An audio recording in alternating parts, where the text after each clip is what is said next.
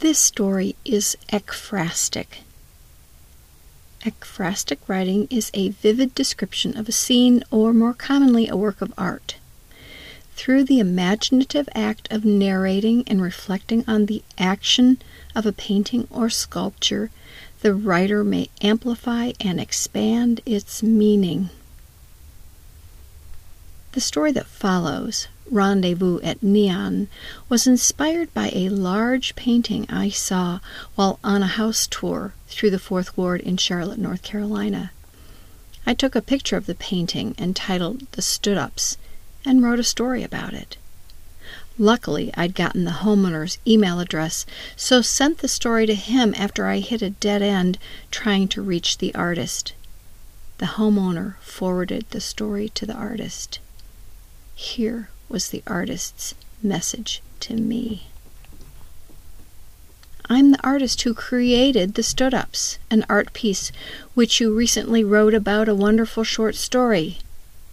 English is his second language.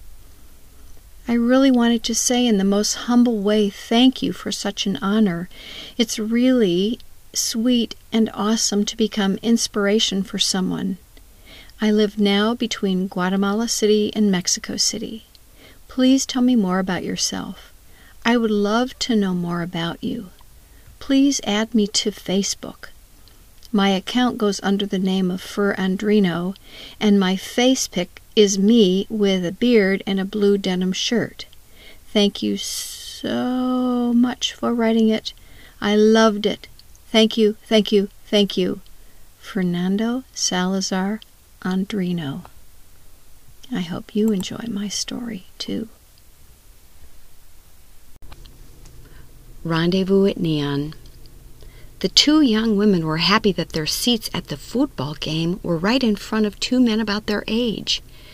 When the men sensed the girls were confused about a play, they would explain. So the girls could hear above the roar of the crowd, the men had to lean their faces close so close they caught the girl's hair with rough stubble. The smell of freshly fried empanadas wafted through the crowd. Silky red and yellow banners flapped in the wind. The home team was victorious.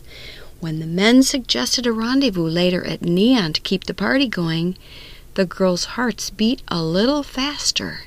They reached an agreement. Ten o'clock in the upstairs lounge. Back at their flat above the bodega, before a night of fun, the girls primped. Slipping on her clingy, swingy, cleavagey red dress, Maria said, I like the one with the beard. Good, because I like the one with the ponytail. Juanita yanked her light blue form fitting dress up it was tight on her legs, resembling a mermaid's tail. Walking would be a challenge, but when she stood regally, with the hem fluttering out over her ankles, she felt glorious. These girls could often be seen strolling along the riverfront arm in arm. Their bond was rock solid. Outside, the warm evening breeze caught errant strands of their raven black hair.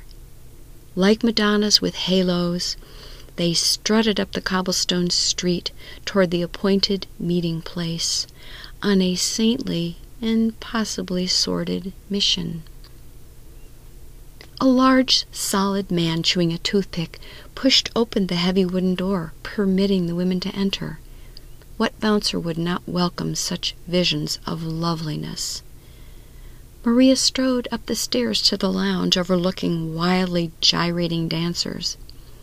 Looking every bit, in posture and gait, like a Chinese woman with bound feet, Juanita followed her, taking the many steps her dress allowed.